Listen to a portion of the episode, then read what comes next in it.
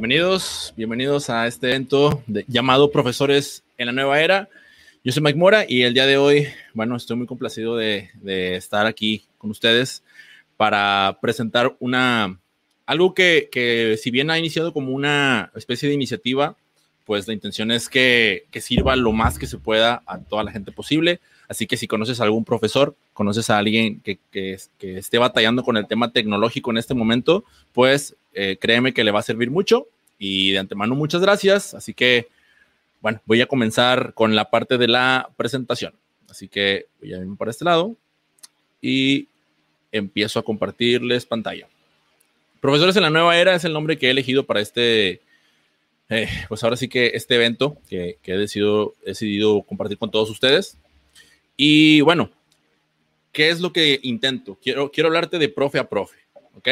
yo como profesor, yo, mi nombre es Miguel Mora, yo soy un profesor de educación física que recientemente, este, hace un año, empezó con esta, esta parte del uso de las tecnologías y bueno, pues obviamente que fue algo, fue un cambio un poquito complicado. Eh, a mí me tocó, yo trabajo en la preparatoria número 3 y ahí eh, me tocó que me, que me enviaran a, a, a, trabajar en la modalidad a distancia. Entonces, al trabajar en esta modalidad, lo que ocurrió fue que yo empecé a, a toparme con, con, todas estas limitantes porque yo realmente no tenía un, un conocimiento como tal acerca de las, del uso de las herramientas. Yo realmente usaba la computadora solamente para dos cosas, que eran Facebook y WhatsApp. Entonces, pues no, no sabía lo, lo que era todo esto y fue irme dando de topes e ir, e ir batallando con cada una de estas cosas. Y cabe, cabe resaltar también que hace, en el 2013 yo intenté hacer una maestría en línea y fracasé. Yo intenté hacer la maestría en línea y esta eh, no, no, la pude completar, honestamente. Eh, porque, y, esto me dejó a mí muy frustrado con todo lo que era educación en línea. Entonces, no creía en el sistema ni como, ni como educación a distancia, ni como estudiante, ni como profesor. Entonces, eh, ¿Qué pasó? Que posteriormente hice un curso de cómo crear un podcast y este lo hice en modalidad de línea y ahí aprendí que, que sí podía, que sí podía aprender en, esta, en esta, nueva, esta forma diferente, eh, a mis tiempos, eh, cuando yo pudiera ingresar al curso, etcétera, etcétera, etcétera. Y de ahí cambié mi perspectiva y empecé a estudiar más porque me di cuenta que esta, esta nueva modalidad también se podía adaptar a, mis necesidades, a mis tiempos, porque pues yo también con múltiples trabajos en una preparatoria, en otra preparatoria, en una universidad, moviéndome de aquí para... Como, como tú sabes, profesor, mejor que nadie, que nuestra chamba siempre es andar de un lado para otro, tener dos, tres chambas, más si eres de educación física. Al día de hoy, bueno, pues ya eso ha cambiado. El día de hoy ya me estoy concentrando en otros tipos de proyectos que tienen que ver directamente con la parte de la comunicación. Por ello es que hoy en día estoy aquí haciéndote esta, esta presentación porque ya desde hace un año que empecé con el tema del podcast, pues ahora tengo el podcast de Sin Dirección, tengo también, estoy con un grupo de amigos eh, con la parte de Podcast Generation, una comunidad de podcasters que es, es, genial y que por ahí deben de andar algunos en el evento.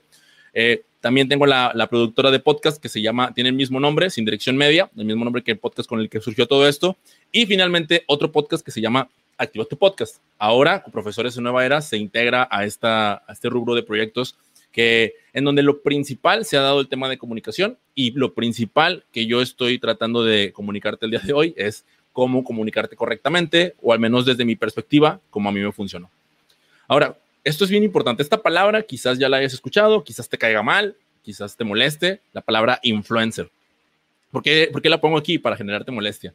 No, claro que no. No, no. no lo hago con la intención de generarte molestia, sino el hecho de que eh, creo que ellos o la, la, gente que también conocidos como líderes de opinión son personas muy criticadas, son personas que realmente se les está constantemente señalando y bueno, cometen errores, como también cometen errores este, cualquier, cualquier, otros, cualquier otras personas de, que, que, trabajen en otro medio. Pero lo, que quiero resaltar es que yo los veía a ellos y decía, ¿qué, qué es lo que tienen? Este, que quiero ser influencer, no, no es cierto, no. Sino que yo decía, ¿qué es lo que tienen que hacen bien que nos pueda servir a nosotros como maestros, porque regularmente eh, no solo maestros, sino estos especialistas de ciertas áreas decían, es que él dice esto y no, eso no es cierto, y es que él dijo esto otro y eso no es cierto, pero la capacidad que tenían para influir sobre la gente era, es muy interesante.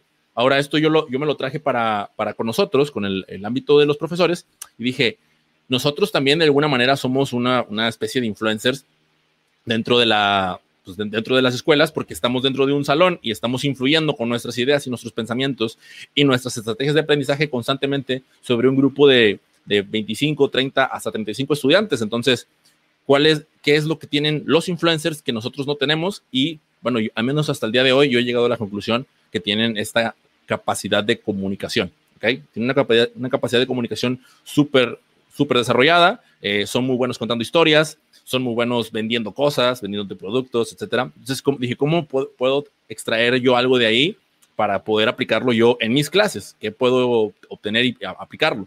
De ahí surgió la idea de sacar un podcast, ¿no? Pero partiendo de este punto, ¿cuál es eh, la tesis? Que todos los profes deben de ser influencers. No, no, no, para nada, para nada. O sea, no, no, no va por allá.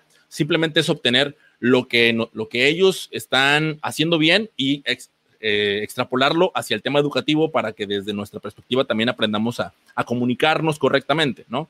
Ahora, es importante, por eso te mencioné al principio, yo te dije, o sea, yo soy profesor de educación física y esto lo digo con mucho respeto para mis compañeros. Habrá compañeros que sepan muchísimo, sean muchísimo más tecnológicos de lo que yo lo soy actualmente y aún siendo este profesor de educación física y habrá algunos otros que no. Regularmente nuestra, nuestra labor se enfoca más en el campo, ¿no? Eh, los conos, eh, las instrucciones, las, eh, las actividades dinámicas, etcétera, etcétera, los balones, el silbato. Entonces, a veces el, contacto con la computadora es mínimo para tomar asistencia, etcétera. Entonces, yo realmente me, me, considero o sea, alguien que está aprendiendo del tema de tecnología y el tema de las comunicaciones. Y así como estoy aprendiendo, pues también digo, con temor y con esto y con lo otro, pues me estoy aventando al ruedo o sea, ahorita justamente con, con esto que estamos haciendo, o sea, pues a quedar expuesto, a regarla, a cometer errores, pero siempre con la intención de llevar, este, de, ejecutar una idea y, realizarla. Y esto quiero eh, jalarlo también de, la parte anterior, de cuando hago mi presentación, que a veces como profesores, y no solamente como profesores, sino en cualquier otra área, nos quedamos con, ah, es que yo soy esto y punto.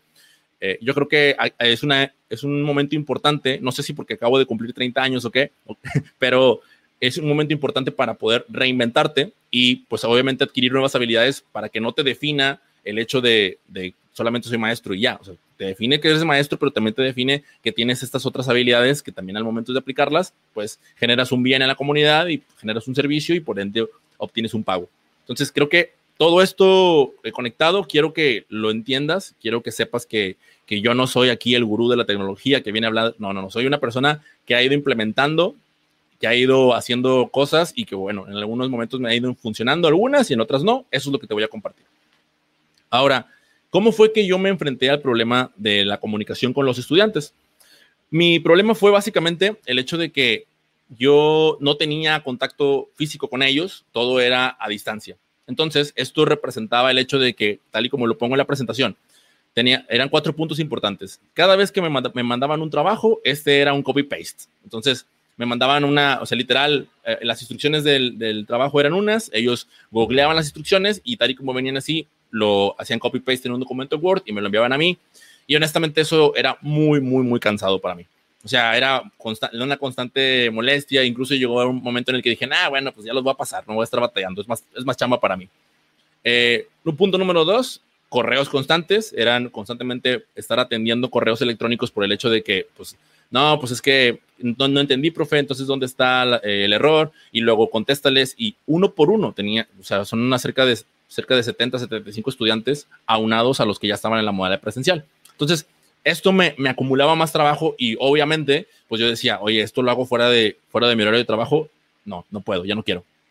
El punto número tres, las instrucciones que estaban en la plataforma en la cual los estudiantes podían obtener la información de las actividades era muy confusa. Y por ende, también esto muchas veces nosotros, este, y creo, bueno, hablo por mí, pero estoy seguro que también ustedes, seguramente ah, ocurre que, pues esto de las, no, es que no leen, es que no ponen atención, pero pues también ahí hay un área de oportunidad para nosotros en donde uno se pregunta, oye, pues, ¿y tú sabes explicar? ¿Tú sabes comunicarte correctamente? Entonces, esto era una combinación de instrucciones confusas, más, eh, aparte de que también no hay un, bueno, se dice que no hay un hábito de la lectura, yo creo que ahorita sí lo hay con tanto WhatsApp y con tantas redes sociales. Entonces eso era otro punto otro, que también influía por, como parte del problema. Y por último, la parte de los trabajos copiados, que ya no es el copy-paste, hablo de copias literal de trabajos online que se pasaban entre varios y los entregaban. Entonces todo esto realmente fue algo que a mí me tenía muy, muy frustrado y que seguramente vas a, toparte ahora con que inicie esta nueva modalidad.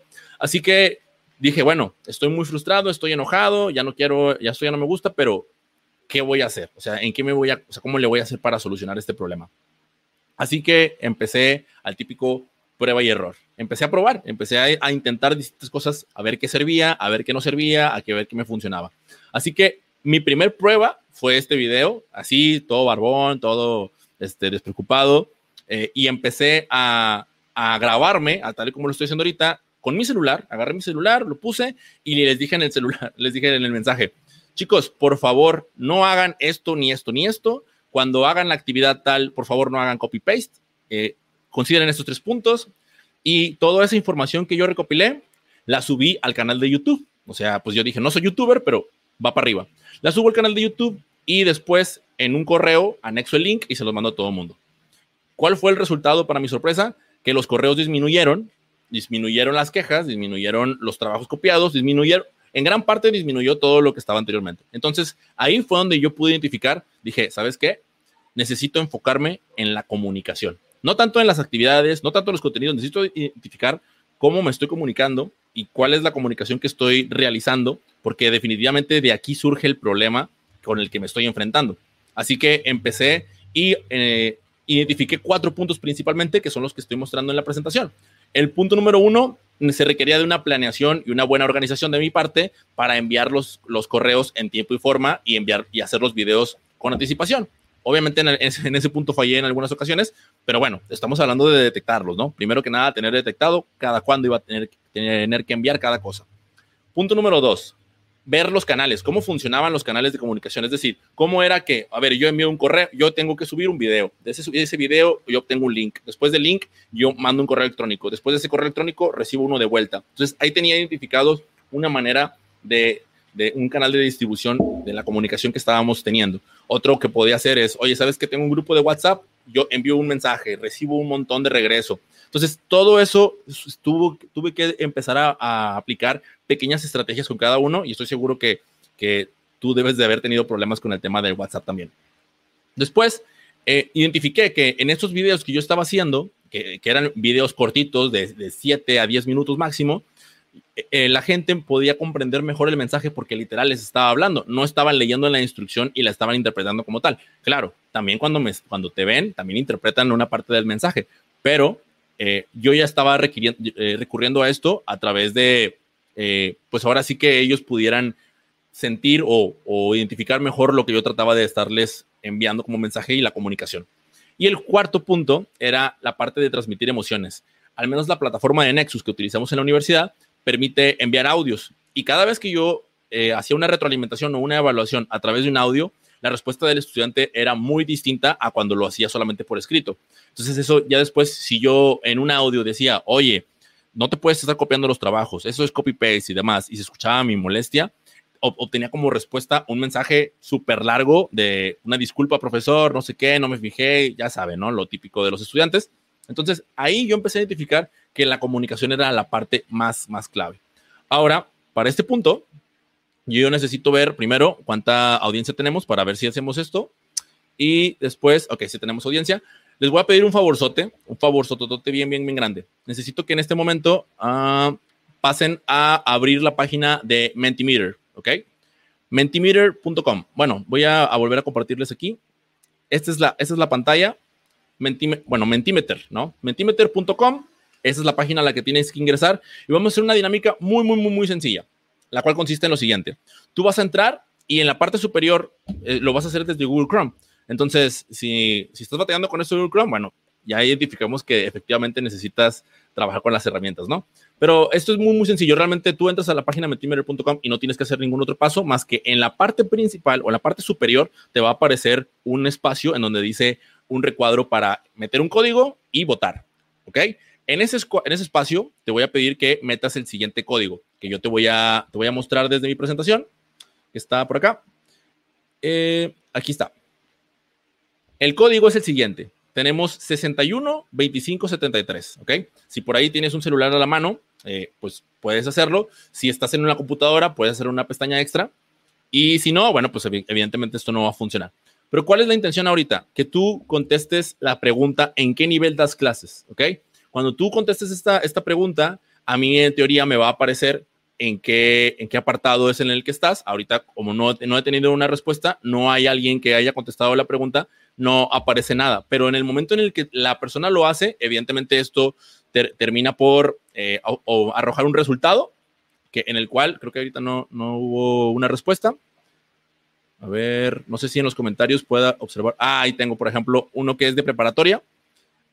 Ahí ya una persona eh, votó por preparatoria y evidentemente ahí tenemos uno de nivel superior. Entonces ahí la, gente, los, la, audiencia de, de, esta presentación está realizando sus votos y empieza a posicionarse de manera que ahí tenemos uno que está en primaria, entonces, de, esta manera ya empieza a ser una, una, tenemos, yo estoy empezando a identificar a mi audiencia, ¿no? Lo mismo pasa con el tema de las clases cuando realizas una presentación de este tipo. Por ejemplo, si yo me voy a la siguiente presentación, la pregunta dos sería, ¿cuál es el reto educativo más grande eh, definido en una sola palabra que, tienen actualmente los maestros? Repito, el reto educativo en una palabra, ¿cómo lo podrías definir? No sé, puedes eh, por favor, piensa ahí en alguna que, se te venga a ti a la mente para que tú lo puedas estar poniendo. Y de esa manera, aquí en teoría me van a, aparecer, a empezar a aparecer, perdón, cuáles son las opiniones de los profesores.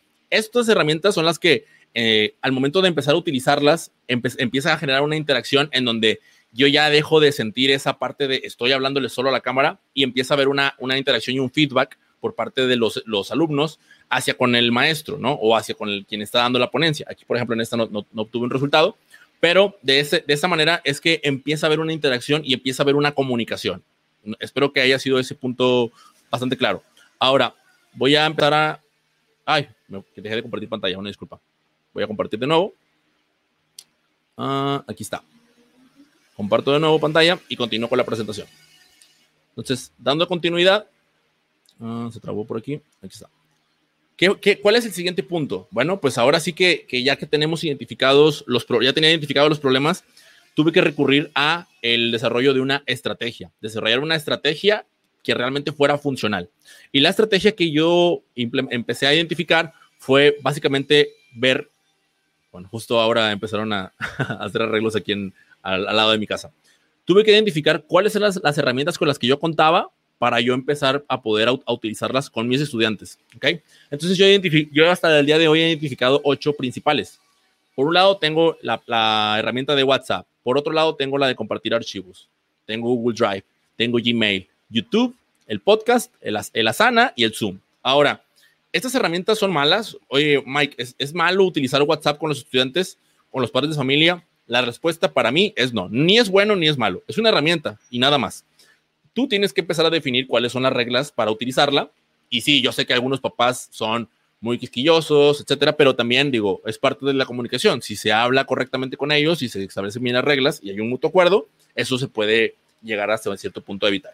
Entonces, ¿cuál es el, el punto de esto que yo te estoy mostrando? En mi caso, eso es lo que yo voy a hacer el WhatsApp para avisos inmediatos. O sea, el WhatsApp realmente lo que te, lo que te ayuda es a que rápido le llegue la información, es mensajera e instantánea.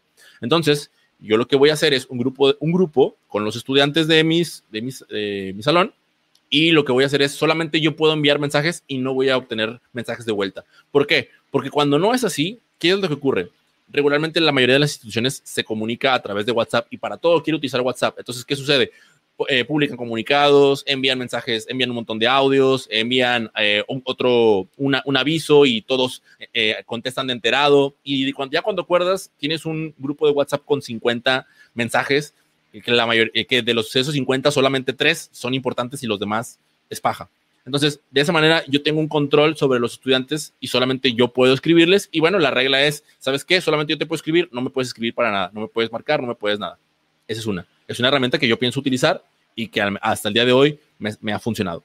Dos, el grupo de Facebook. Los grupos de Facebook realmente tienen muchas herramientas que puedes poder acomodar para poder tener una mejor administración de la comunidad educativa. Google Drive para compartir archivos, al igual que Facebook.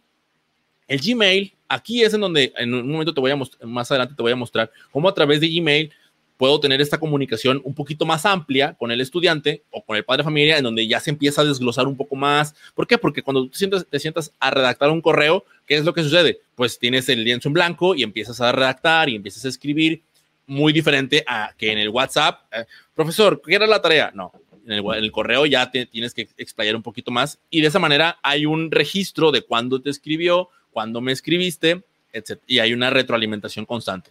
Entonces, esto, vuelvo a lo mismo, es una estrategia que se tiene que plantear desde antes, no, no sobre la marcha. O sea, desde antes es, este es el plan, así va a funcionar, esto es, lo, cómo vamos a utilizar cada uno, para eso voy a utilizar WhatsApp, para esto Facebook, para esto Drive, para esto Gmail, ¿ok? De esa manera tú empiezas a establecer el canal de comunicación y la gente se tiene que adecuar. O sea, tú no estás prohibiendo que te hablen. No, sí, háblame, pero por, por correo. Sí, no, sí, este, te voy a avisar, pero por WhatsApp.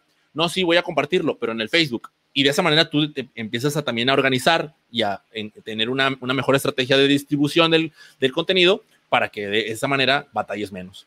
Ahora, el, el YouTube conozco algunos estudiantes y algunos profesores que dicen, no, es que yo no soy youtuber y yo no, pues yo tampoco.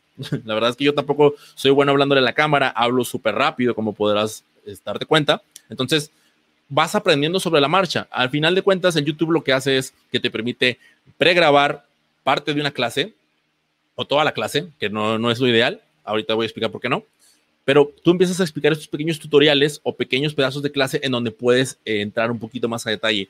Llámese matemáticas, ciencias sociales. Esto te permite decirles como se los dirías en el salón de clases. Y obviamente también aquí entra el juego de la creatividad para que tú puedas obtener la atención del estudiante durante todo el tiempo que estás utilizando la herramienta.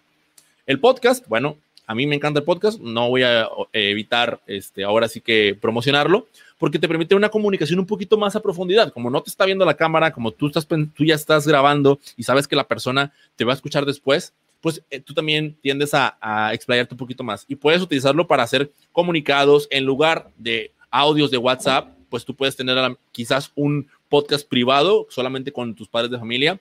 Y si no es privado, no te preocupes, no lo van a encontrar. Si no, pregúntale a los podcasters cómo andan buscando todos por audiencia. Pones un podcast privado, lo utilizas para hacer comunicados y entrar a detalle en cierta información que quieres transmitirle a padres de familia o estudiantes. Ojo, yo sé que aquí hay, hay maestros del otro lado que es de primaria y que, claro, cada uno, eh, cada una de las edades es diferente. En un momento más también voy a aterrizar esa parte del tema.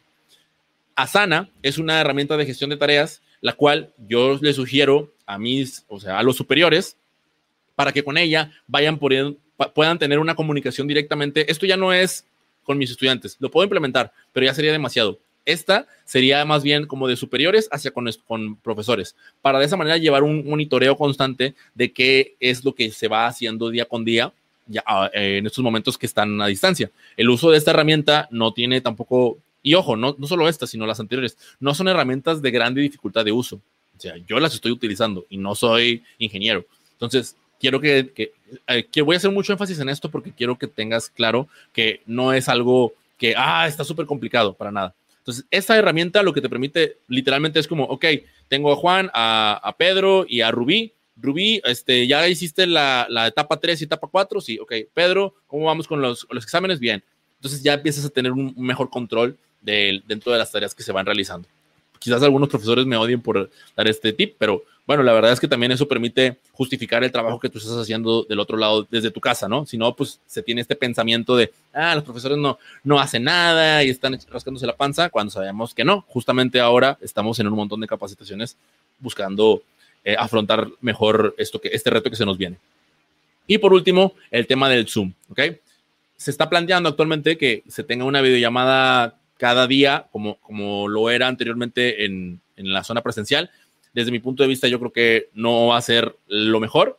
Eh, por ello, yo, yo tiendo a, todas estas clases pregrabadas y eh, otro uso de herramientas sumadas a la videollamada, porque al final de cuentas en la videollamada tú vas a tener estudiantes que van a estar acostados, que van a tener la cámara apagada, que no van a poder este, participar. Entonces, mejor es como, oye, ¿sabes qué? Eh, esta, y esto es solo una propuesta, tal día voy a ver solamente a la mitad del grupo o a una cuarta parte del grupo y en ellos me voy a concentrar. Y los siguientes los veo dentro de tres semanas, pero tienes que avanzar en todas las otras tareas que tengo. Que eso va con, eh, puede provocar un rezago, puede provocar, bueno, son estrategias. No estoy diciendo él tiene que ser así, pero lo que sí es que a través del Zoom ya puedes recibir una retroalimentación del estudiante a quien escuchas en tiempo real y puedes estar, bueno, puede ser Zoom, puede ser Jitsi, puede ser eh, Google Meets, hay muchas herramientas y puede ser con el estudiante o puede ser con los padres de familia, que evidentemente también tienen que entrarle a esto de conocer las herramientas digitales. Y no creas, ya muchos lo están haciendo porque justamente en su trabajo están pasando por problemas muy similares. Ahora, aquí quiero hacer, no quiero hacer mucho hincapié, solamente quiero demostrarte eh, cómo es que a mí me ha, yo empecé a implementar esto. Yo, por ejemplo, aquí en el tema del correo, yo ya para, esto ya había mandado un video y dentro de las instrucciones en el correo especificaba la etapa puede ser entregada de forma individual, la fecha de entrega está al día y la evaluación está en curso. De esa manera, al estudiante también yo ya le daba una, una certeza de, ah, ok, el profe ahí la lleva, me está evaluando. Eh, también a través del correo electrónico yo recibía las dudas de parte de los estudiantes, profesores, que eh, se está realizando en equipo y con sus debidas, eh, con sus debidas respuestas. Ahora, otra cosa que yo detecté es que conforme yo empecé a hacer estos videos, si se fijan, bueno, a lo mejor no se alcanza a ver, pero es el viernes 5 de junio, yo cada vez empecé a notar que por parte de los estudiantes cada vez empezaban a tener un poquito más de apertura a la comunicación. Es decir, me, compartían más. Me empezaba, por ejemplo, aquí ella me, estaba comentando que, tenía hijos, que situaciones que realmente yo desconocía, porque pues como lo dije antes, pues no, no, no había una, no hay una comunicación en donde yo los pueda ver y pueda interactuar directamente. Entonces aquí aunque, eh, aunque evidentemente pues, eh, eh, me está explicando una situación, a mí me dio gusto saber que, que había sido a raíz de cómo yo había, me había prestado a, a, que estuviera abierta. Y esto fue porque como empezaron a ver que cada vez yo más, más me veían, más veían mis videos, pues obviamente ellos también empezaron a tener una respuesta. Esto pues, se empezó a convertir en algo recíproco. Cuando yo les empecé a pedir videos que se grabaran, empezaron a grabarse. Y cuando dije, cuando me preguntaron cómo lo hago, mi respuesta fue tal y como lo hago yo. Pones el celular enfrente y te grabas eso empezó a tener una, o sea, hubo un mayor, lo más importante, empezó a ser una comunicación más humana, porque toda la, toda la, la parte de la educación a distancia se vuelve muy fría, la computadora está fría, todo esto, bueno, las luces no, pero e, ese, ese pequeño detalle hacía una, gran diferencia. Aquí otro caso en donde una persona que, también uno de, mis estudiantes, que bien es un padre de familia, también tiene, hijos que son estudiantes, me explicaba la situación de su trabajo y todo esto, vuelvo y repito, fue a raíz de la comunicación que yo empecé a, prestar primeramente. Este caso, esta situación especial es muy particular y espero que se pueda ver este, a, grande. Este, este caso fue algo que, que, yo aprendí y me quedó de lección bien aprendidita y que agradezco, le agradezco a Diego que haya sido él quien me la haya enseñado. Diego es una persona que tiene parálisis cerebral, es decir, no se puede mover. ¿Y qué fue lo que sucedió? Bueno, pues yo cuando pues, mi, clase es educación física, obviamente por la pandemia no los estaba pidiendo que fueran a correr, pero aún así yo no estaba consciente de que él tenía, que él padeció una discapacidad. Ojo, mi culpa. Yo más bien me mandaron el, archivo, no me di cuenta. A lo que voy es, tampoco pasó algo malo, simplemente que lo, que sucedió fue lo siguiente. Yo les pedía que parte de la actividad tenían que ver un video y anotar las ideas principales cuando Diego me mandó las, sus ideas, las ideas principales, eh, espero que ya no esté en la pantalla, espero que ya esté más chiquita, este, cuando me mandó las ideas principales, me las mandó en computadora. Esto no está mal, no, no lo regañé porque lo haya hecho así, simplemente que yo le dije, oye, eh, el proceso de escritura es mucho mejor, se te quedan mejor las ideas, entonces porfa mándamelo por escrito. A lo que me contestó, es que profe, no tengo muy, buena letra. Y yo le dije, no importa, no te voy a revisar caligrafía. Cuando recibo el trabajo de él, obviamente, pues imagínense, una persona que tiene parálisis tratando de escribir, pues eran jeroglíficos, ¿no? No, yo me quedé sorprendido y dije, wow, o sea, realmente la letra es muy fea. Cuando me envía su video, porque les, les, les pedí un video explicándome cuál era el aprendizaje de la etapa número 3, cuando me, envía su video, yo me quedé así de, ching, o sea, la regué, o sea, la regué, o sea, por no saber, le pedí, este, casi, casi, bueno, no, no fue obligatorio, pero fue así como que, oye, pues mándamelo por escrito, pues le pedí que me escribiera alguien que, aunque puede escribir y me demostró que puede, pues va a perder un montón de tiempo haciendo una escritura, a diferencia de hacer algo que, que puede hacer en la computadora. Entonces ahí fue donde yo me di cuenta de la importancia de tener esa, ese feedback o de estar viendo al estudiante que pues regularmente en la, en la educación a distancia no se puede y no se va a poder ahora con la pandemia. Eso lo comparto desde mi experiencia porque dije, esto no me vuelve a pasar. Y realmente no, no quiero ni que me pase a mí, ni que te pase a ti, ni que le pase a ningún otro maestro.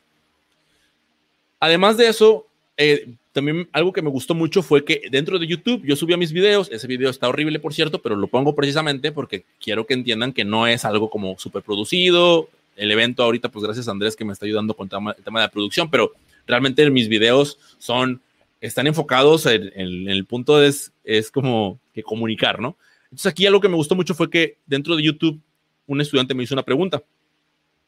A diferencia de Nexus, YouTube sí me, sí me manda una notificación cuando alguien comenta uno de mis videos. Entonces eso también facilita la comunicación estudiante-maestro, porque si no, pues ellos hacen comentarios en Nexus y no nos demos cuenta. Cada quien tendrá una herramienta diferente y eso es otro tema aparte. Sin embargo, algo que me gustó mucho fue que dentro del mismo video, antes de que yo respondiera, alguien más le respondió. Es decir, uno de los mismos estudiantes entró y le contestó. Aquí él dice en la pregunta, eh, preguntó Sebastián, en el minuto 4.42 de, esta, de este video menciona la palabra aterrizar. Es decir, yo dije, eh, dije, tú vas a aterrizar la idea, ¿no? Entonces cuando yo dije aterrizar, eh, Sebastián me preguntó, ¿cuál es su significado en ese sentido?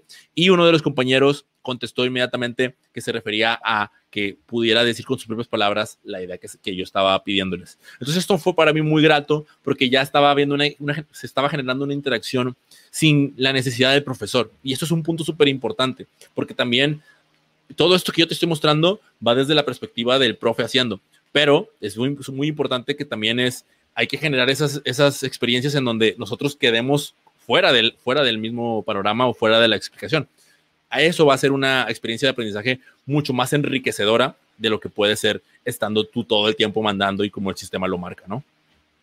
Ahora sí, vamos a pasar, ya después de que te expliqué todo esto y te conté toda la historia, vamos a pasar a la parte de la propuesta. ¿Cuál es la propuesta? Bueno, desde mi perspectiva es la siguiente. No importa que si estás en escuela primaria, kinder, lo que sea. Igual, si tienes alguna pregunta o alguna duda, por favor déjala en la parte de los comentarios, ya sea de Facebook o de YouTube, para al final pasar a proceder a contestarles. Ahora, ¿cuál es la propuesta? Bueno, propuesta número uno, que sean, que hayan tutoriales únicos, ¿ok? ¿Qué quiere decir esto? Como institución, como escuela, como primaria, como kinder, como colegio, debería de haber unos tutoriales únicos en donde se pueda explicarle tanto a padres de familia como a estudiantes cuáles van a ser las reglas de juego. Un ejemplo muy sencillo si hay un video tutorial que se haga por parte de la escuela, preferentemente por parte de la escuela, acerca de cómo configurar el Gmail en, el caso de los Android o el correo en el caso de los iPhone, para que todos los, mensajes les lleguen, sería mucho mejor. O sea, realmente el correo es súper efectivo actualmente y el hecho de, que todos aprendan a usarlo, o sea, todos para poder utilizar el celular necesitan iniciar sesión con algún correo electrónico. Lo que sucede es que no estamos, no estamos tan acostumbrados a utilizarlos. Yo no estaba tan acostumbrado, ahora lo hago más que antes. Si nosotros le, le enseñamos a los estudiantes, a los profesores y a los mismos maestros que no lo utilizan a configurar su celular de esta manera, la comunicación va a ser muchísimo más efectiva a través de este medio. Por ello, se requiere que por lo menos haya un video. Un video puede hacer mucho con un montón de gente. ¿Ok? Eso, ese sería el punto, sería uno de los tutoriales que yo propondría. Otro de los tutoriales, bueno, cómo acceder al libro. Si va a ser un libro vía digital, el, paso a paso para poder acceder al mismo. Otro, otro video de cuáles son los requisitos de entrega de las actividades. O sea, cómo, cómo interpretar una rúbrica. O sea, eso también, si haces un video que aplique para, toda, para todo el semestre o para todo el bimestre o como sea que lo manejes, te aseguro que te vas a quitar de muchas explicaciones, de una explicación a papá 1, explicación a papá 2, explicación a estudiante 1, explicación a estudiante 2. Imagínate que el siguiente, el siguiente escenario. Llega un papá contigo, oiga, oiga, profe, es que no le entendí, ¿cómo fue que dijo? Y ahí tú, no, mira, fíjate que tienes que hacer esto, esto, o peor aún, tienes que hacer esto, esto. Y luego de repente recibes tres mensajes más que hacen la misma pregunta. Entonces, ¿qué haces tú? No, pues te vas al grupo y en el grupo de WhatsApp, oigan, pero es que les estoy diciendo que, y se hace un despapalle. En cambio, imagínate que tu respuesta para todos sea la siguiente. Oiga, maestro, ¿cuál, ¿qué es lo que se refiere con la rúbrica? Ah, mira, te envío el link del video. checa el video y me dices. Y en el video tú ya grabaste todo lo que le tienes que decir. Entonces, o sea, no es, no quiero decirlo así, o sea, pero sí, te quitaste un peso de encima, o sea, ya no perdiste el tiempo de explicar lo mismo a 20 personas más. Y no porque sea una pérdida de tiempo hablar con los padres de familia, para nada, al contrario, debemos de tener esta comunicación pero del lado de que en ese, tú ese tiempo lo podrías utilizar para otras cosas, tanto personales como incluso para mejorar las clases. Entonces, ¿por qué, por qué no hacerlo? ¿Por qué no tener, tenerlo como una herramienta que a ti te va a servir y tenerla a la mano siempre, tenerla en el portapapeles ya nada más o en una nota de tu celular para que cada vez que recibas la pregunta, tú los vayas acostumbrando a que esa va a ser la manera más efectiva de estar en comunicación. Todos estos, o sea, todos estos videos serían, formarían parte del proceso y ayudarían a que evidentemente, eh, pues no, no haya, no haya baches dentro del canal de comunicación, ¿no? Ahora, esto es súper importante y esto sé que también va a ser algo difícil para muchos maestros, pero también tengo una, tengo otra, otra propuesta para esa dificultad. La estrategia de creación de microcontenidos. Platicando con Chris, eh, una, una, gran amiga y, que también pronto sabrán, muy, pronto sabrán de ella, ella eh, y, Raúl Muñoz también me comentaban acerca de la creación o la curación de contenido. Es decir, ya hay muchos videos, ya hay muchas personas que se están grabando haciendo clases de diferentes tipos. Hay profesores que se graban y hacen videos para TikTok, hay otros que hacen videos para Instagram, hay otros que hacen videos para YouTube, hay de todo. El punto es que el contenido ya está en la red. Si tú quisieras empezar a hacer estos videos, podrías entrar a la red y empezar a aprender de los mismos para crear los tuyos. Copiar ideas, jalar, o sea, al final de cuentas ellos se copiaron de alguien más. Tú entras, copias la idea y la haces a tu modo y la adecuas a tu, a tu contexto, a tus estudiantes, a tus padres de familia, etc. Ahora, lo importante de esto eh, que quiero resaltar es que, y, ahora sí basándome en la parte de la presentación, la metodología chunking es esta metodología en donde se, se, aprendes en, pequeños, en pequeñas partes, ¿no? O sea, regularmente cuando vas a aprender algo, pues obviamente te dan un pedacito, por ejemplo, cuando vas a, lo asocio en el tema del baile, si vas a enseñar una secuencia muy larga, pues enseñas primero un cachito, luego otro cachito y luego lo vas pegando. Bueno, lo mismo ocurre acá. Si tú vas a enseñar una clase y la grabas una hora y la hora quieres que se la aviente la persona, quizás en algún momento de esa hora vayas a perder su atención, a menos que seas buenísimo, ¿no? Si, realmente eres muy bueno en eso, pues ahí no, no tengo nada que discutir. Pero si no, vas a perder la atención de la persona y evidentemente, pues ya, ya, ya, no, ya no va a estar ahí. En cambio, si tú haces pequeños videos de 5, 10, máximo, máximo 15 minutos y, deshaces una, una misma clase así, quizás pueda representar más trabajo para ti, definitivamente. Pero piénsalo así. Todos esos videos te van a quedar para semestres posteriores o para todos tus grupos o, ¿me explico? O realmente es una, es una herramienta que puedes utilizar y reutilizar constantemente. Entonces, eh, espero que esa parte te sirva. Eh, hay que considerar que dentro de esta estrategia de contenido, pues tenemos distintos tipos de estudiantes y tenemos distintos tipos de padres de familia. Hay que pensar en cada uno de ellos para también, con base en ellos, pues poder hacer adecuaciones nosotros a nuestra estrategia de creación de contenidos. También hay herramientas como Canva, no voy a entrar ahí en mucho detalle, pero que te pueden servir sobre todo para comunicar mejor. No es lo mismo y yo hacía ayer una crítica con, en un grupo de maestros en el que estoy, no es lo mismo enviar un comunicado en donde mandan el PDF o mandan la, imagen y que cuando tú la recibes en el, en el, teléfono, por más que le haces zoom, no las llegas porque son letras súper pequeñas y luego tienes que así como que desplazarte en, en, la pantalla del celular para, en fin, un todo un embrollo. No es lo mismo hacerlo así que empezar a, a desglosar la información que tú quieres enviar y empezar a utilizar imágenes, empezar a utilizar textos con, una tipografía más grande, pero en forma de carrusel, es decir, eh, en lugar de poner ocho párrafos de texto en una sola hoja, poner un párrafo en diferentes, diferentes recuadros, como las imágenes que salen en Instagram, como estas frases de Instagram. Entonces, esa es como empezar a, reciclar y a, curar, como le llaman, ¿no? a curar el contenido que ya existe para que sea más digerible y lo puedan conocer mejor. Ahora, hay un tema súper, súper, súper importante y súper complicado que a mí personalmente me interesa que se ponga sobre la mesa y, podamos discutir entre todos. No es como que yo tenga, tenga una respuesta ni, ni tenga lo mejor, pero eh, va, enfocado al tema de la evaluación. El tema de la evaluación va a ser muy complicado, va a ser muy complejo. O sea, si, si nada más vamos a revisar por, porque nos entrega muy bien el trabajo, eh, o sea, cómo vamos a evaluar si trabajo en equipo, ¿no? Como, todos esos problemas que ya teníamos en la presencial, ahora en lo digital, realmente se presenta como, como algo complicado. Sin embargo, aquí hay algo importante de resaltar.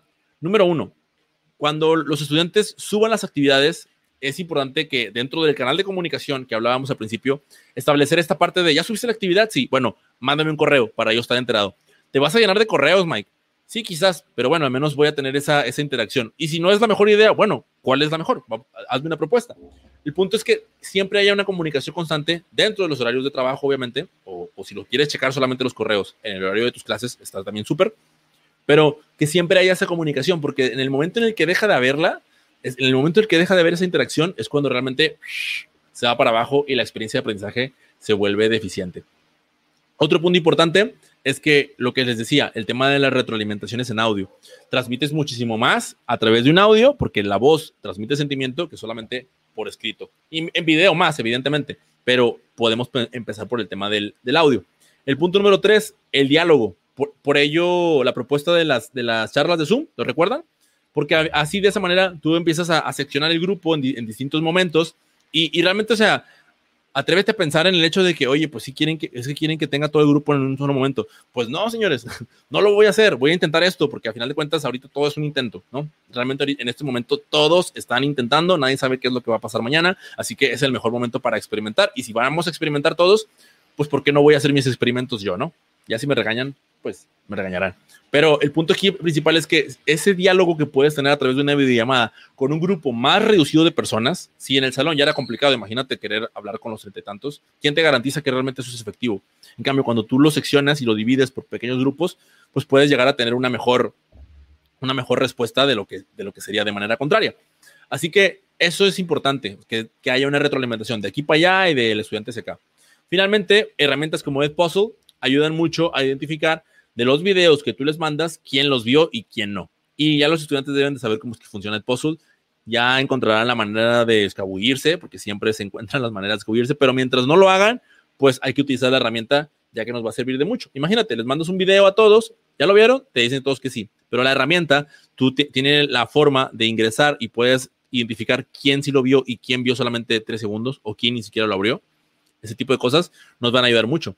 De hecho, dentro de mi canal de YouTube, aquí mismo, en donde si estás en YouTube, puedes encontrar un tutorial que hice para ello. Lo, importante es, el tema de la evaluación tiene muchas vertientes y muchas maneras de abordarlo. Sin embargo, es importante que lo pongamos sobre la mesa todos los docentes y empecemos a ver cuál es la mejor manera de llevarlo a cabo. Ahora, quiero enseñarte algo que va a sonar un poquito presumido, pero no, no lo hago con esa intención, sino más bien es como toda esta tesis que te estoy presentando y quién dice que, que funciona. Bueno, pues los estudiantes. Y aquí espero que se vaya, se vaya a poder ver toda la, pantalla. Le voy a pedir a Andrés a ver si me puede apoyar con eso. Porque dentro de todos los estudiantes sería aquí. A ver, quiero ver cuánta gente hay conectada. Todavía hay, hay gente todavía. Muy bien, ahí la parte de, esta es la parte de los resultados, ¿ok? Quizás no se alcanza a ver completamente, pero te leo las preguntas. La pregunta número uno dice, ¿qué tan satisfecho estás con el curso?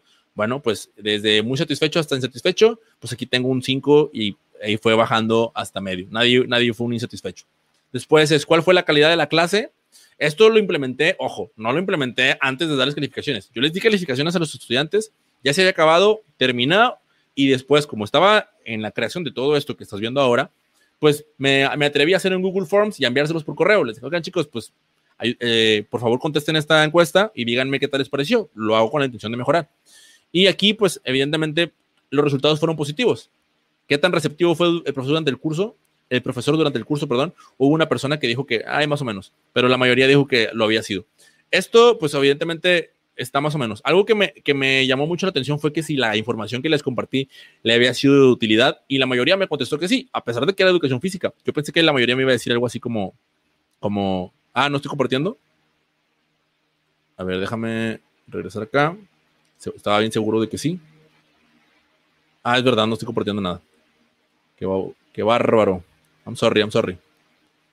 Ahí va de nuevo, compartir pantalla. Y listo, ahora sí. Me regreso rápido. Bueno, muy, muy rápido en esto porque ya lo comenté. El nivel de satisfacción, pues elevado. ¿Qué tan la, calidad? Pues el azul era muy buena calidad. ¿Qué tan receptivo fui? Pues la mayoría dijo que sí, que muy receptivo. Aquí los decía que me sorprendió que la mayoría consideró que la información era muy útil a pesar de ser educación física. Y lo digo porque regularmente se dice que, esta materia esté de relleno. Obviamente yo no estoy de acuerdo, pero es lo que se dice. Eh, ¿Te gustaría información? ¿Te gustaría recibir más información acerca del profesor? Esto lo, le dije como a ver quién más quiere seguir recibiendo información de mi parte. Y hubo personas que respondieron que sí, ¿no? Y eso fue como que, ah, ahí fue donde entró la parte del influencer, ¿no? Ahora, ya después me pasaron los correos, pero lo más importante para mí fue esto, fueron sus retroalimentaciones como tal. Entonces, y les voy a poner tanto las buenas como las malas, ¿no? La, aquí hay una en donde me ponen, no, pues ninguna, se me hizo muy buena idea que explicara lo que quería en la evidencia de aprendizaje, habla, evidentemente de los videos. Em, esto dice, el no tener que hacer con las tareas, el no tener que hacer con qué hacer mis tareas fue la dificultad, porque la pregunta fue, ¿qué dificultades enfrentaste durante el curso? ¿no? Otra de las respuestas fue, a veces se me dificultaba encontrar información. Otra persona dijo, creo que, que lo único que se me dificultó durante el curso fue que lo que venía en Nexus sobre, ah, esta retroalimentación fue muy importante. ¿Por qué? Porque la plataforma ya les decía, esta es la actividad que quiero que hagas. Pero yo en mi video decía, no, no, ignoren eso, hagan esto otro. Y a veces lo hacía fuera de tiempo, ¿no? Debo de reconocerlo. Entonces, e, este estudiante me dijo así como, oye, pues yo realmente me basaba en lo otro y luego tenía que corregir porque tú me podías en el video. O sea, estaba chido de los, los videos, sin embargo, pues, o sea, no estuvo cool que lo mandaras fuera de tiempo. Y bueno, eso también fue parte de la retroalimentación. Y como te dije, te lo comparto porque tampoco se trata así como de que, ah, fui el mejor, ¿no? Después de aquí, eh, eh, se les dificultó en subir la tarea. Otros, alguien dijo que, que algunos trabajos se les dificultaron, pero acudieron a mí y le resolví. Y bueno, ahora, esta es la parte más importante. Los comentarios y sugerencias. Dentro de los comentarios empezaron a decir que me gustó mucho la forma en la que trabajamos con sus videos y que responde a los correos, ¿no? O sea, tema de comunicación. No habló de del contenido, habló de la comunicación. Ninguna sugerencia, con el poco tiempo que estuvimos trabajando, demostró que es buen maestro. Bueno, ahí ya sonó muy acá, pero, pero sí enfocado por acá. Es muy útil este. Es muy útil que el maestro realice los videos explicando las presentaciones para explicar las tareas. Es el único maestro que lo ha hecho. Y esto fue como para mí de que, uy, o sea, si soy el único, no, no, no, o sea, que seamos todos, que seamos varios, que utilicemos las herramientas y, lo hagamos. Porque aquí lo que yo empecé a hacer es, después empezaba a grabar pantalla, hacía una presentación y empezaba a explicar qué era lo que estaba tratando de, transmitirles con la presentación que yo hacía. Porque era mejor hacer yo mis propios videos que mandarlos a ver el video de alguien más porque de esa manera ellos tenían la relación conmigo, porque yo les estaba enseñando, no los estaba mandando a que otro, otra persona, otro creador, eh, se llevara los créditos por mí, ¿no? Obviamente eso me, iba a facilitar más el trabajo a mí, pero la desconexión con el estudiante iba a ser mayor. De ahí es que yo insisto que debemos de hacer nosotros nuestros propios videos para nuestros, para nuestros estudiantes. Y bueno, y nada más me hacen, me hacen otra observación en el tema, en el tema de, los, de, los, de los tiempos, que a veces me, me, emocionaba.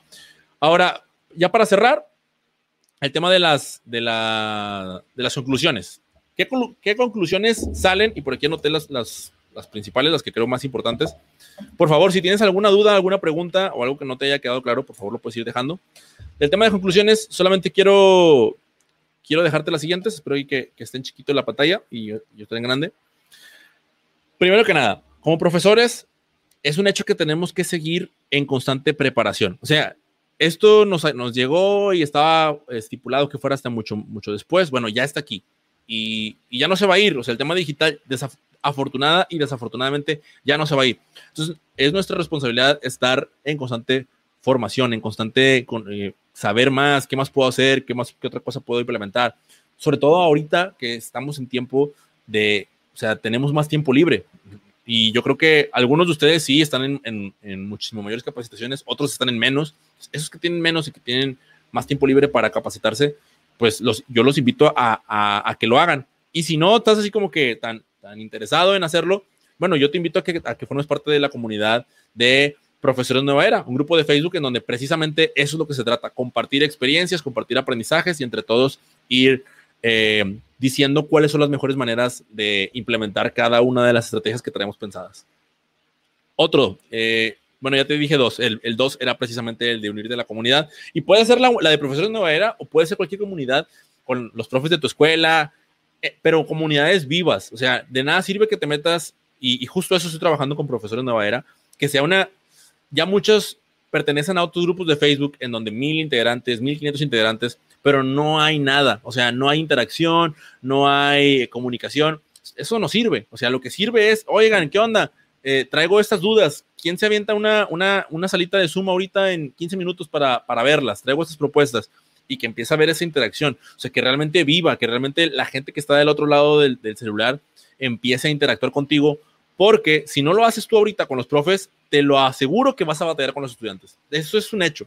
O sea, necesitamos primero ahorita nosotros como profesores vivir la experiencia de comunidades digitales para después, con todo lo que aprendamos interactuando, podamos llevarlo hacia con los estudiantes. Si no, créeme que no te va a salir. O sea, te va a ir mal en, en, en la... O sea, y lo digo, no lo digo en mala onda, lo digo, o sea, desafortunadamente te va a ir mal, porque no vas a saber, no vas a poder resolver. En cambio, ahorita es el momento para con los profesores empieces a, incluso con padres de familia que tengas buena relación. Oigan, quiero hacer una salita de Facebook en este grupo de, de, Facebook que hice.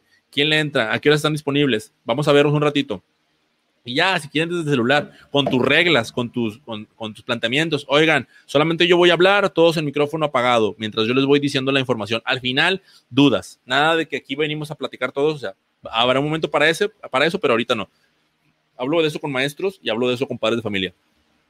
Para que cuando te con los estudiantes no, no la vayas a sufrir y aprendas en el transcurso de este, de este tiempo. Ahora, eh, justamente en, esta parte de los padres de familia, quiero eh, recalcar que yo en el video que compartí, yo hice mucho énfasis al, al, hecho de que el, el, profesor ahorita tiene como, está en los highlights, está así como con las luces, así literal como estas, ¿no? Así, de, de, órale, ¿qué vas a hacer, profesor? Y justo es nuestro momento para brillar, ¿no? O sea, es el momento para que, oigan, pues sí es cierto, pues si me toca a mí, pues yo hago los videos, yo hago esto, yo traigo las iniciativas, yo traigo las perspectivas, chalala, chalala, chalala sin embargo, o sea, solos no vamos a poder. O sea, eso es un hecho. O sea, aún y sean todos los profes de una sola escuela, todos juntos en equipo, o sea, no, se requiere de la participación de cuatro pilares. Primero, y a lo mejor se me olvida uno, pero yo estoy viendo los que yo creo. Primero, profesores, evidentemente. Segundo, padres de familia. Y esto incluye padres de familia tanto de, si son de universidad como si son de primaria. Créemelo, o sea, el hecho de tener comunicación con ellos te va a ayudar porque ellos se van a dar cuenta de lo que tú estás haciendo y si se dan cuenta de lo que tú estás haciendo va a haber un ambiente de, oye, ¿qué estás haciendo? ¿Estás yendo a la escuela o no estás yendo a la escuela? Obviamente con los niños y todo eso pues es, es muchísimo mayor. Ya dijimos dos, eh, maestros, padres de familia, estudiantes. Con los estudiantes también se les tiene que comunicar, se les tiene que decir cómo van a ser las reglas y por qué va a ser así. Te, estoy seguro de que si se les explica lo entienden. O sea, obviamente dependiendo de las edades, ¿no? Yo obviamente trabajo con preparatoria y es diferente, pero aún así te entienden an ante las situaciones. Y finalmente, pero no menos importante, las instituciones. O sea, nuestros directivos tienen que saber todo esto, tienen que identificar todo esto de los canales de comunicación, porque de nada sirve que tú nada más lo quieras implementar tú con, en, en, un grupo y toda la demás escuela esté desconectada. No, o sea, al contrario, o sea, tiene que ser un trabajo en conjunto de los cuatro, maestros, padres de familia, estudiantes e instituciones. Si entre los cuatro nos ponemos las pilas, ahí es cuando realmente vamos a poder tener no una mejor nivel educativo, pero sí es como este momento de cambio, así de que ya nos llegó y, y, y es momento, si de por sí ya estaba mal, o sea, ya había muchos que estaban mal, creo que es un momento perfecto para, para empezar a hacer modificaciones. O sea, no solamente de, de, la forma de dar clase, de los contenidos, de lo que realmente es importante enseñar, de las habilidades, de desarrollar el pensamiento crítico, de organizar la, los tiempos de, tuyos y de las personas. Ahí es en donde realmente tenemos que prestar muchísimo más atención con esta parte. Eh, y bueno, yo con esto ya voy, voy cerrando. Este, realmente este es el mensaje que yo, yo quería compartirles. Y este, pues en realidad no me dio chance de contestar la segunda. Ah, perdón, Diana. Estoy ya empezando a ver justamente ahora los comentarios. Este, y vamos a pasar a una sección de preguntas, ¿vale?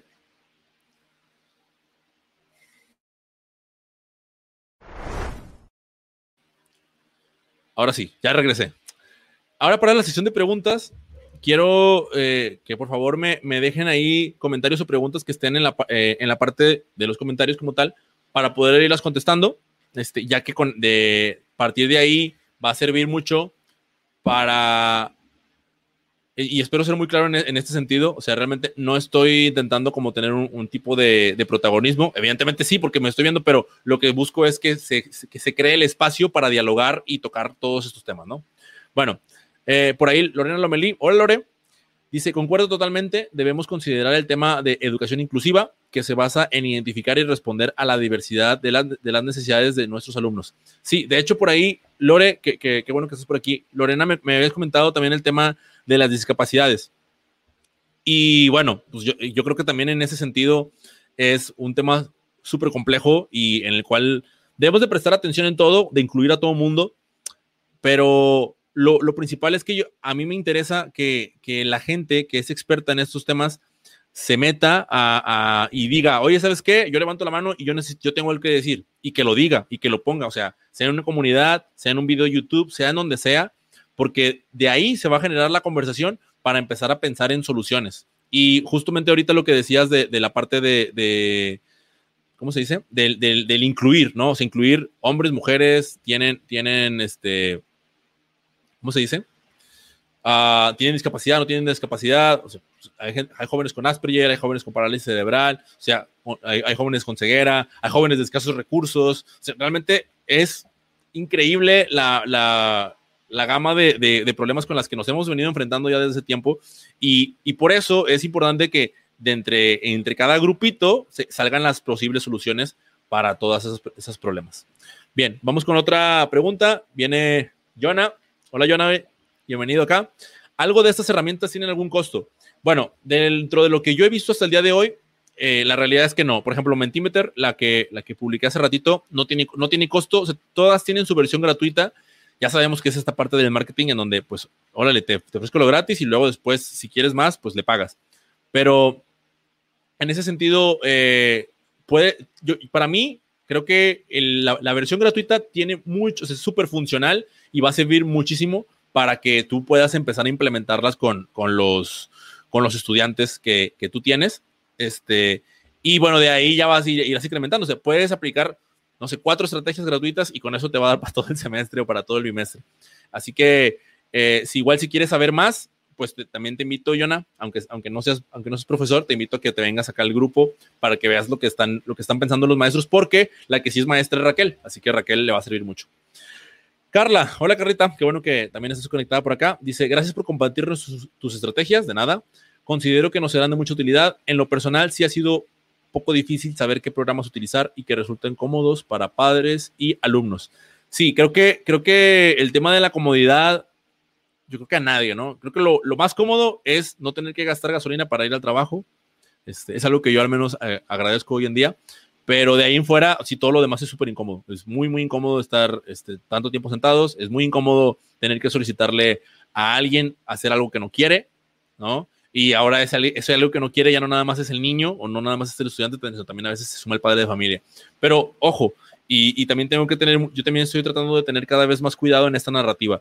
Aquí no hay enemigos, o sea, aquí no hay de que el padre de familia no entiende, el estudiante es un bruto, el cada quien tiene un rol y dentro de ese rol tiene que cumplir sus obligaciones. Cumpliendo cada una de tus obligaciones, si cada quien se pone a hacer su trabajo, esto va para arriba.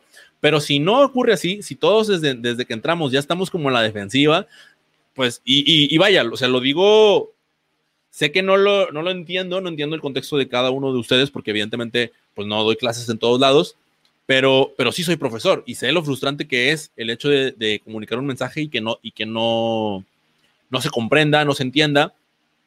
Entonces, desde ese sentido, es evidente que, digo, no, o sea, pues, qué, difícil, o sea, es complicado, el contexto es, es, muy, es muy, muy complejo, pero se puede, o sea, realmente se puede a través de qué? De la comunicación, del diálogo.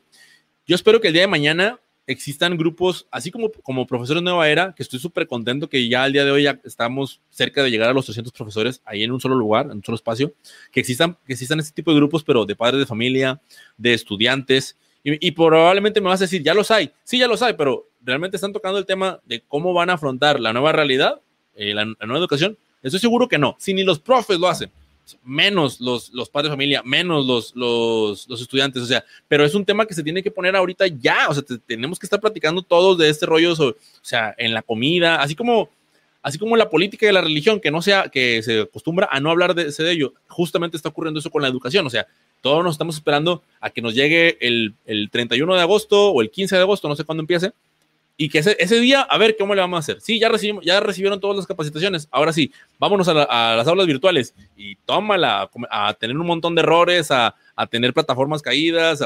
no, o sea, desde ahorita ya tenemos que estar pensando en cuál va a ser el plan A, el plan B, plan C, plan D, plan E. O sea, todo ya desde ahorita, tenemos tiempo. Ahorita tenemos tiempo tenemos la, ventaja de que tenemos tiempo para, empezar a, pensar en todo eso. Si no, pues evidentemente no, no vamos a, lograr absolutamente, absolutamente nada.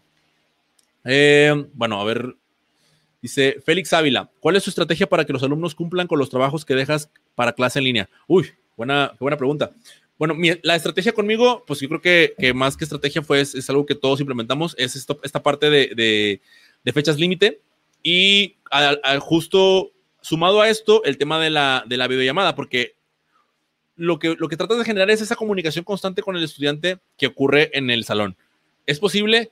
Pues es muy complicado, pero sí tiene un cierto grado de posibilidad. ¿En qué sentido? En el que si tú empiezas a bombardear al estudiante con correo, con WhatsApp, con videollamada, entonces ya estás en la conciencia del alumno. si el alumno no te cumplía en, en, el salón, pues evidentemente acá va a, ser, va a tener un comportamiento muy similar y no porque sea malo, sino porque no le interesa lo, que estamos, estamos teniendo nosotros en nuestra clase. De ahí el hecho de también de decir, oye, ¿sabes qué? Y lo que estoy enseñando realmente es relevante, o sea, realmente esto que yo le estoy mostrando al estudiante le sirve o no le sirve.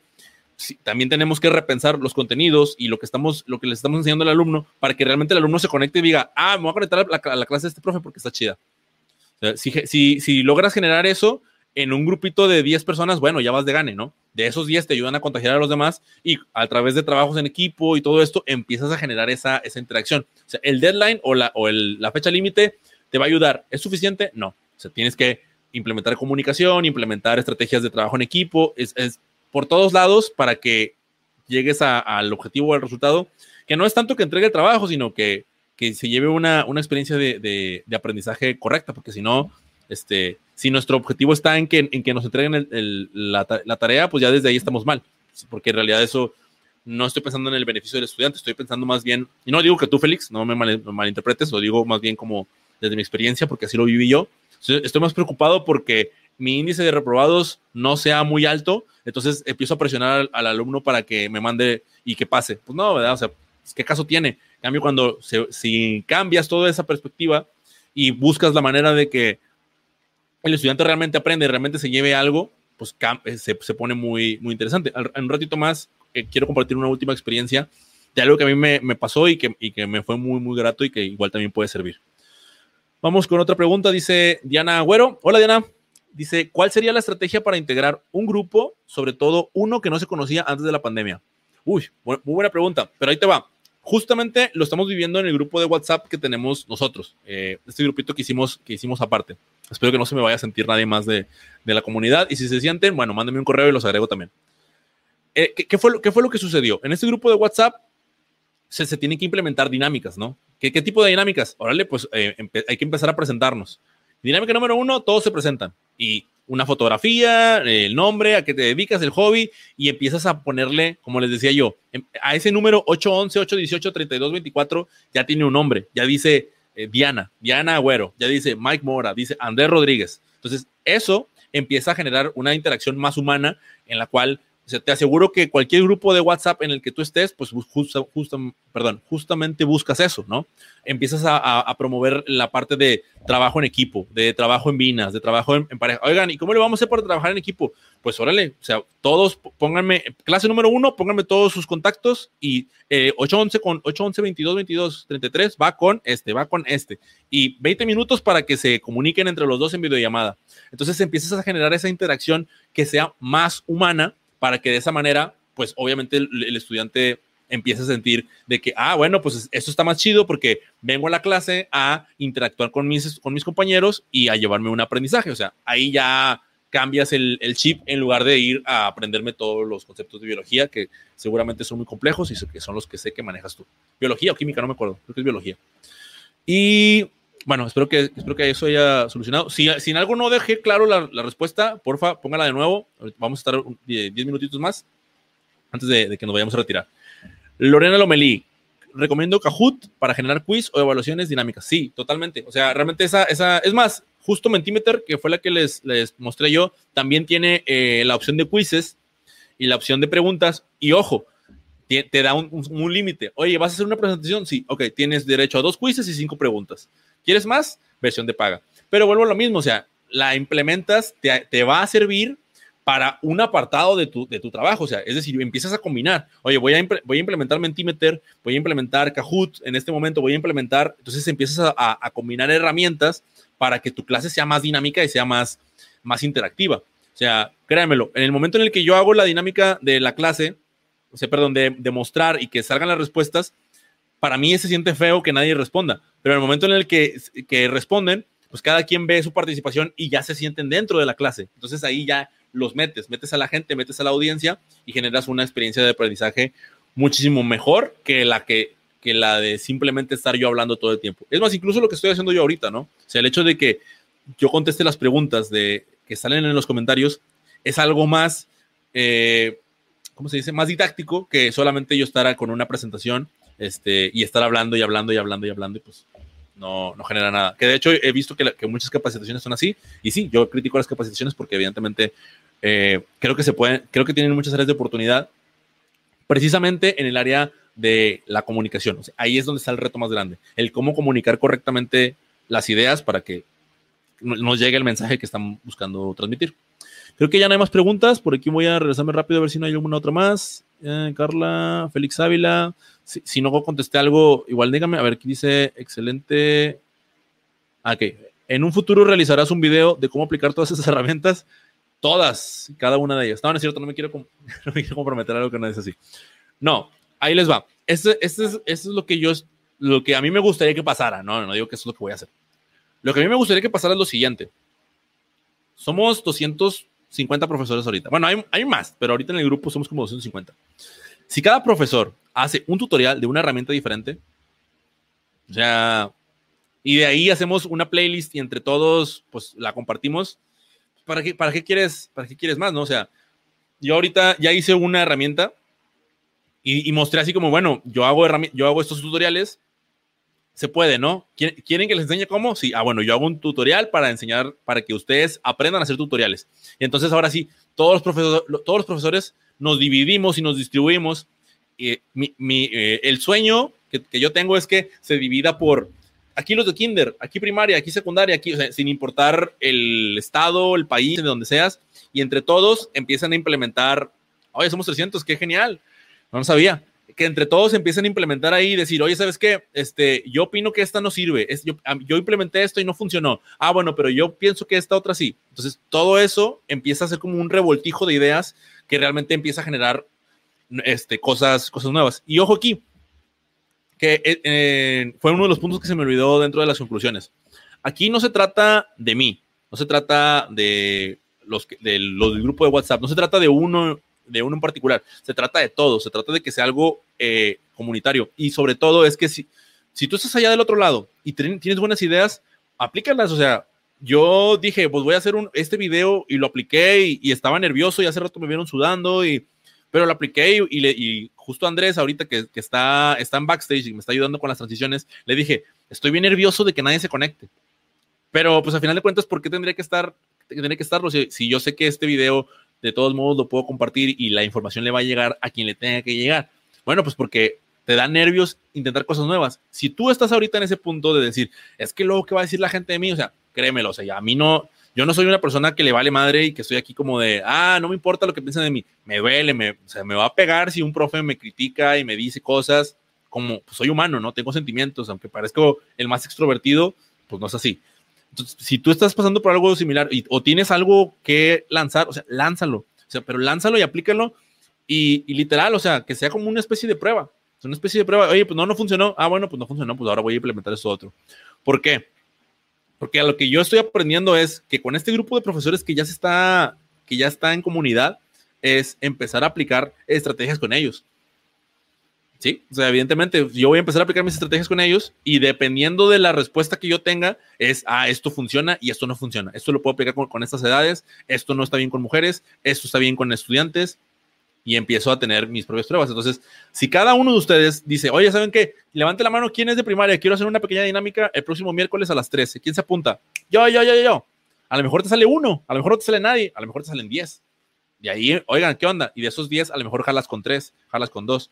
Yo justamente este proyecto lo estoy haciendo con, con, con Andrés, que, es un, que se ha convertido en un gran amigo mío y que empezó porque los dos queríamos lanzar un podcast. O sea, pero nos hicimos amigos sobre la marcha trabajando, no nos hicimos este, compas de así de, de, tiempo antes. Entonces, lo mismo puede ocurrir acá. Si tú, eres, si tú tienes un profe con iniciativa, escríbeme, escríbeme y te, y te voy a presentar con todos. Eh, raza, aquí este profe trae buenas ideas. Vamos, vamos a, vámonos con esta dinámica que trae él.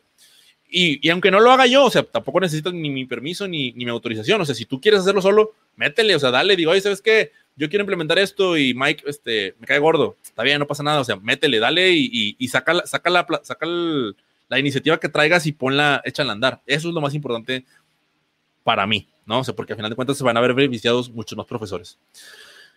Ah, ya nada más, ya para terminar, dice, ¿qué programa o estrategia no recomiendas usar a los maestros de primaria, ya que por la edad de los alumnos, nuestra comunicación no es directamente con ellos, sino con padres. Ok, bueno, aquí, sí, Carla, aquí hay un detalle, y esto tiene que ser muy claro. Lo que yo te voy a responder, te lo voy a decir desde lo empírico y desde lo no comprobado. O sea, realmente no tengo una respuesta. No tengo una respuesta, pero sí he pensado, sí he pensado en este problema que hay. Sí he pensado que tu comunicación es con padres de familia, lo sé. Y sé que antes no lo era. Arcelia me estaba comentando que, pues, o sea, obviamente hay algunos padres de familia que, se niegan a esto y dicen, es que es tu trabajo, es el trabajo del profesor, ¿cómo es posible que no lo hagan? Etcétera, etcétera, etcétera. Bueno, si yo estuviera en una primaria, lo que yo haría sería lo siguiente. Yo implementaría una, una doble estrategia. Es decir, una estrategia enfocada a mis estudiantes y una estrategia enfocada a mis padres de familia. ¿Ok? Dentro de la estrategia para mis padres de familia, yo implementaría enseñarle a ellos, no sé qué, no sé qué edad tengas, o sea, no, sé qué edad tengan los niños que tengas tú, pero todas esas cosas que, que tú tenías pensado aplicar y enseñarles directamente a los alumnos, enseñárselos a los papás, porque digo, no digo que sea tu caso, pero ocurre en, en, muchos otros primarias y kinders que después hacían, les pedían los trabajos y al final, ¿quién los hacía? Pues los hacía, los hacía el papá, ¿no? O sea, les pedían, no sé, la, cartulina conoce qué tantos arreglos y de repente llegaban arreglos súper bonitos al kinder y dices, esto no lo hizo el niño, ¿no? Ni de chiste. Entonces, pues evidentemente ahí es como dar una, esta clase para papás y, y, venderla como tal. O sea, esta clase de la clase de los martes va dirigida a padres de familia. Es que yo no la puedo tomar, no te preocupes, la voy a grabar, y, pero la tienes que ver. Entonces es esta parte de los videos y esta parte de la comunicación con ellos es hacerles entender, o sea, y no lo digo como un secreto, o sea, papá, si, si hay un papá, o sea, pues si te, van a vender la idea de que, de que, de que trabajan para ti, porque en, en, efecto, o sea, trabajamos para ustedes, pero con ustedes también. Entonces, voy a hacer esto, eh, te voy a enseñar cómo es que se lo debes de enseñar a tu hijo. Y el paso a paso, tutoriales para papás. Pa, paso uno, paso dos, paso tres, paso cuatro. ¿Qué vas a generar con esto? Número uno, ya te vino jalando. No sé, ya, ya, no fue algo de que no, es que me batallé un chorro haciendo este, este correo, este documento bien extenso donde explico todas las, las instrucciones, se los mandé a todos y me dicen que no usan el correo y me dicen que no usan, bueno, eso, si te vas más para atrás, tú tienes que estar desarrollando la estrategia de comunicación desde antes, o sea, empezar a ver qué te va a funcionar y qué no. O sea, desde ahorita tú ya tienes que a lo mejor no tienes designados a los papás que vas a, con los que vas a trabajar, pero si tienes amigos, oigan amigos, voy a hacer un grupo de WhatsApp aquí porque ando haciendo unas pruebas. Ahora voy a hacer un grupo de, de Telegram, voy a hacer un grupo, voy a hacer un canal de YouTube y les voy a mandar un video y empiezas a implementar. Oye, ¿no te llegó? No, me lo mandó spam. Ah, ok. Entonces empiezas a hacer estas pruebas con adultos, porque pues evidentemente a los niños no les vas a mandar correos, este, ni mensajes, ni nada, pero vas a trabajar con adultos. Entonces, eso es lo que, lo que este, te, sugería, me, me fui un poquito, pero ah, para tratar de cerrar ese punto, una estrategia con alumnos en donde realmente videos muy cortos porque no vas a poder tener, o sea, se me hace muy complicado que tengas la atención. Yo batallo con los de prepa, entonces creo que con, con alumnos de, de, primaria va a ser lo mismo.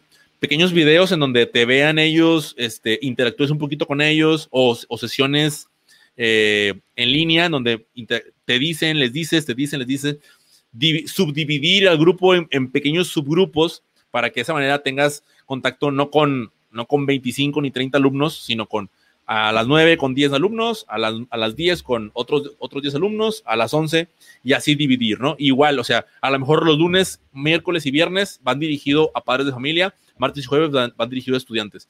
Pero es que nos están pidiendo eso, yo sé, yo sé que les están pidiendo algo en, por parte de Secretaría de Educación, pero vuelvo a lo mismo, o sea, ahorita todos están improvisando, incluyendo las instituciones. Entonces, realmente lo digo en el buen sentido, o sea, esto a lo mejor me puede costar y me pueden decir, oye, ¿por qué dijiste eso? Pues es que en realidad lo que, lo que se va a realizar no está comprobado como tal. Quizás me puedan decir, es que nos basamos en los estudios que se hicieron en España y con estos avances en China y bueno, quizás entonces me callo, ¿va? pero si no es así, todo lo demás son pruebas. Entonces, si ellos van a probar, tú también. Oigan, no, yo voy a estructurar esto y voy a ver cómo me funciona. Semana uno lo voy a hacer así. Si no me funciona, la semana dos.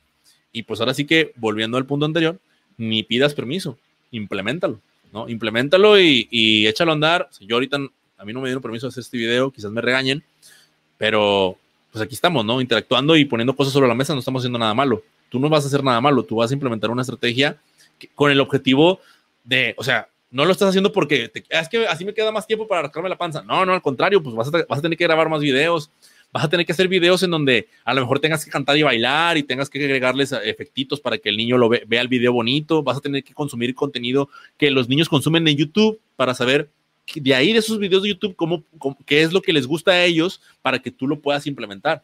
O sea, son un montón de, de, de, cuestiones que tienes que irte para atrás, para atrás, para atrás, a preguntarte cómo es la mejor manera y de ahí empezar a sacar posibles soluciones de lo que tú puedes empezar a desarrollar con, con, los niños. Y con los papás, con los papás yo sí haría lo mismo que yo voy a hacer con los de prepa. Oigan, a ver, voy a hacer una con Mentimeter y ahora voy a hacer una interacción de preguntas y respuestas. Nada más puedo hablar yo, ustedes nada más me escuchan.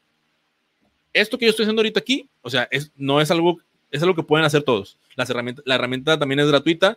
Obviamente no incluye todas las transiciones que me hizo Andrés, pero la herramienta es gratuita y la puedes implementar tú. ¿Qué requiere? Tu tiempo, que te prepares, que estudies, que, que, investigues y digas, oye, ¿cuáles son las herramientas? ¿Cuáles me interesan?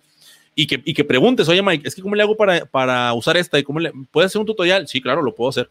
Pero, pero mientras yo hago el tutorial este, tú vas a hacer el tutorial de cómo, de cómo usar el correo electrónico. Y así empezamos todos a generar para que el día de mañana todos vean esos videos y todos se vean beneficiados. Ahora, también esto es importante, o sea, si tú el día de hoy, y eso es algo que por lo que también debo ser muy honesto y estoy haciendo, estoy haciendo todo esto, a mí, ¿en qué me ayuda hacer este tipo de llamadas? Pues en, en llevar una cierta delantera y, y poder, que, esto me ayude a, a, hacer, tener un reconocimiento de, no, pues este chavo anda, se anda moviendo así, chavo, porque apenas tengo 30 años, obviamente, este chavo anda haciendo todo esto, este, y pues está interesante, oye, pues, pues jálatelo, va, jálatelo, dile que, que ayude un poquito más y yo hago, yo hago todo esto de gratis, sí, pero pues también tengo un objetivo en mente. Si tú empiezas también a hacer este tipo de contenidos y empiezan a ayudar gratis a todas estas personas, pues créeme lo que también vas a tener beneficios porque la gente te va a ubicar, la gente te va a identificar y va a decir, ah, es que ella o es que él hace estos videos, explica estas cosas y con él hay, hay, perdón, con él hay que recurrir, a él a es a quien hay que preguntarle, a él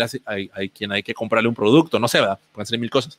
Entonces, creo que me fui, como siempre, pero espero haber respondido la, pregunta. Y finalmente, ya para cerrar, porque eh, es una continuación de lo que me había dicho, dice, sé muy bien que, no es, que tu área no es, que no es esta, pero quizás en tu experiencia como docente a distancia has tenido que trabajar de diferentes formas. Y sí, bueno, pues creo que, creo que ahí respondí la, lo que yo creo, no, no, no digo que haya respondido tu pregunta. Si no la respondí, pues al ratito la pones en el grupo de WhatsApp.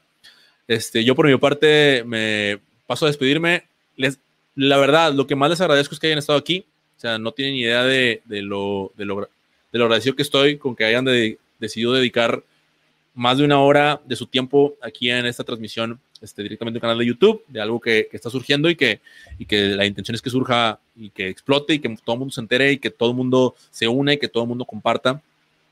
Porque, ¿por qué hago esto? O sea, más allá de todo, lo más importante para mí es que cuando yo empecé, cuando empezó todo esto, tres profesores cercanos a mí, en edades oscilando entre los 50, 45 años, 55 años, y muy similares a, que son muy similares a las edades de mis padres.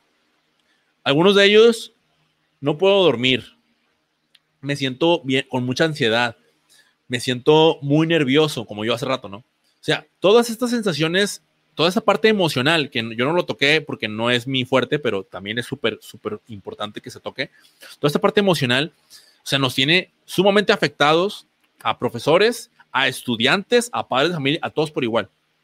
Entonces, si no, lo, si no empezamos a atender este tipo de problemas ahorita, si no empezamos a, a hablar de ellos, si no empezamos a poner sobre la mesa todas estas situaciones, nos van a generar más estrés, nos van a generar más ansiedad, nos van a generar depresión y otros problemas que ya están que ya de por sí están muy de moda con, todo lo, con toda esta situación. Entonces, a mí me interesa que realmente todas estas cosas impacten de manera positiva en el hecho de que tú puedas tener una mejor experiencia y también tus estudiantes la puedan tener, tus padres de familia la puedan tener. O sea que dentro de la comunicación, oigan papás, a ver, voy vamos a implementar todo esto.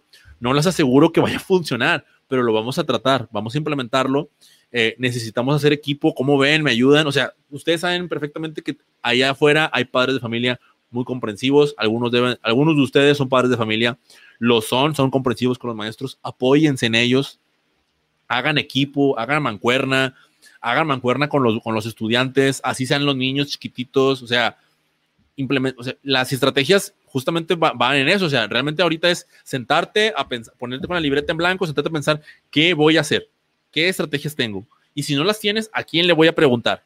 ¿Qué debo de estudiar? Y sobre eso empezar a, desarrollar un, plan, porque si llegas al 31 de agosto, ya estoy poniéndole fecha al inicio de clases, no sé si sea ese día, pero si llegas sin una estrategia, o sea, la, vas a sufrir, la, vas a sufrir como, como la sufriste y la vas a seguir sufriendo. Entonces, ¿por qué no anticiparte? O sea, ¿por qué en lugar de estar pensando ahorita, no, no, no, es que la computadora y yo, la neta, no, o sea, yo hablaba eh, con Yaro por, la, por la mañana, que aquí le mando un saludo, si anda por ahí, le decía, Yaro, o sea, aprender, de, aprender el uso de herramientas de comunicación es más fácil que aprender lo que aprendiste en la carrera. O sea, muchos, él es dentista, ¿no? no, no, no, ni creas que por aquí es algo difícil, o sea, ¿por qué? Porque algo que tienen las herramientas que se crean para ese tipo de cosas es que son muy intuitivas, o sea, intuyen qué es lo que, que el, el que las va a usar, cómo es que va a actuar, o sea, yo me agarro aquí y luego, ay, es que, ¿cómo le hago? ¿Cómo le pico para que se, pues tiene un botonzote bien grandote que dice compartir pantalla. Ah, ok, aquí entonces aquí le pico, ¿no? Entonces, de esa manera, tú dices, ah, ok, entonces aquí es más fácil utilizar esta herramienta porque la herramienta es intuitiva y te va mostrando, te va dando así como un, un paso a paso para que la puedas usar. Si no, no existiría. Entonces, llámese Mentimeter, llámese PowerPoint, YouTube, todo, todo, todo. Realmente todas las herramientas son muy intuitivas y todas están diseñadas para que comuniques mejor. Por ahí salió otro, comentario. Materiales innovadores para crear aprendizajes. Exacto.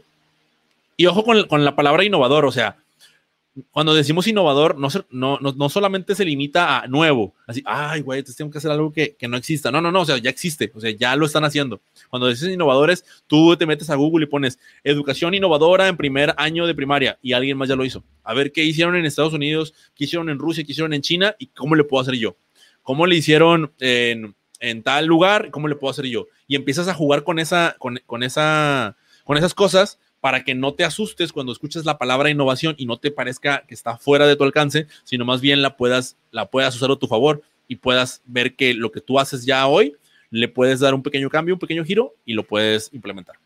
Chicos, les agradezco muchísimo nuevamente que hayan estado aquí. De verdad, no, tienen ni idea del gusto que, que, me da de ver amigos, amigos este, que son padres de familia, que son maestros, que son profesores, entrenadores. Este, les mando un fuerte, fuerte, fuerte abrazo y los invito a que se unan nuevamente a la comunidad. Así lo busquen en Facebook, profesores en la nueva era. Si no te sale, pues me mandas un mensaje o me mandas un correo a, déjame te lo pongo aquí bien rápido.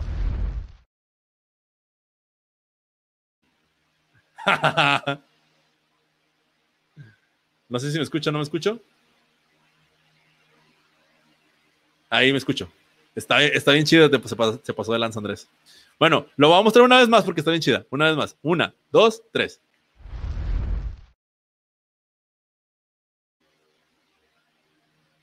Ah, está bien buena. Ahí están mis redes sociales para que me puedan escribir. Si no, pues también está mi, mi ah, bueno, ahora sí me pueden escuchar. Está mi, correo electrónico, mi página web. Mi página web apenas la voy a acomodar bien para que tenga todas estas herramientas y no batallen.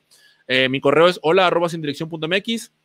Mi cuenta de Instagram está arroba sin dirección .mx también. Mi Facebook sin dirección.